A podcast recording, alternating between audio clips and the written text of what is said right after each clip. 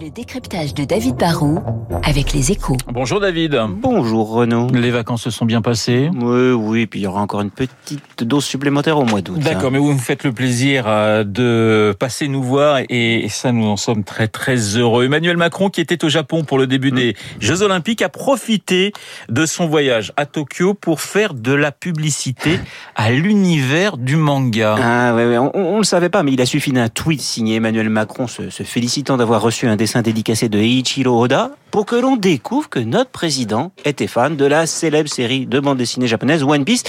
Et ce que je peux vous dire, bah, c'est qu'il n'est pas le seul, hein, puisque One Piece est l'une des œuvres du 9e art les plus vendues dans le monde. La série, qui a été lancée il y a un peu plus de 20 ans, s'est déjà écoulée à presque 500 millions d'exemplaires.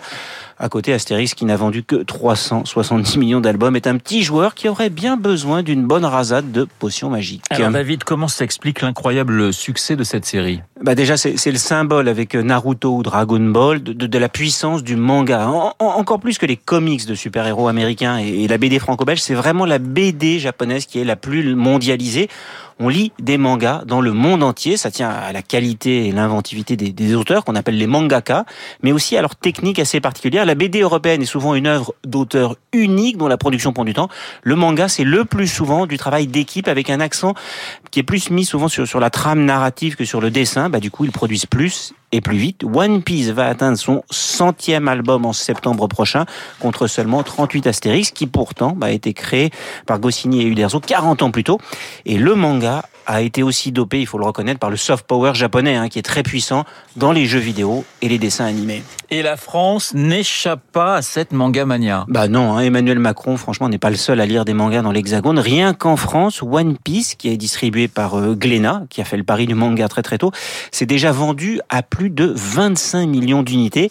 Et la croissance se ralentit pas. Tous les ans, la base de fans ne cesse de s'élargir. Et si la BD est l'un des segments les plus dynamiques du marché du livre, bah cela doit beaucoup au rayon manga qui a encore bondi de 18%, rendez-vous compte, l'an dernier. hein. Un livre sur cinq vendu en France est une bande dessinée et presque une BD sur deux est un manga. On dit même que le fameux pass culture, vous savez, celui qui a permis aux jeunes Français d'obtenir un crédit de 300 euros pour acheter des biens culturels, a surtout débouché sur des ventes de mangas. Les jeunes préfèrent sans doute One Piece à Victor Hugo. Je ne sais pas s'il faut s'en féliciter ou pas. Après tout, on peut lire les deux avec autant de bonheur. Merci David. On vous retrouve demain pour un nouveau décryptage. Tout de suite.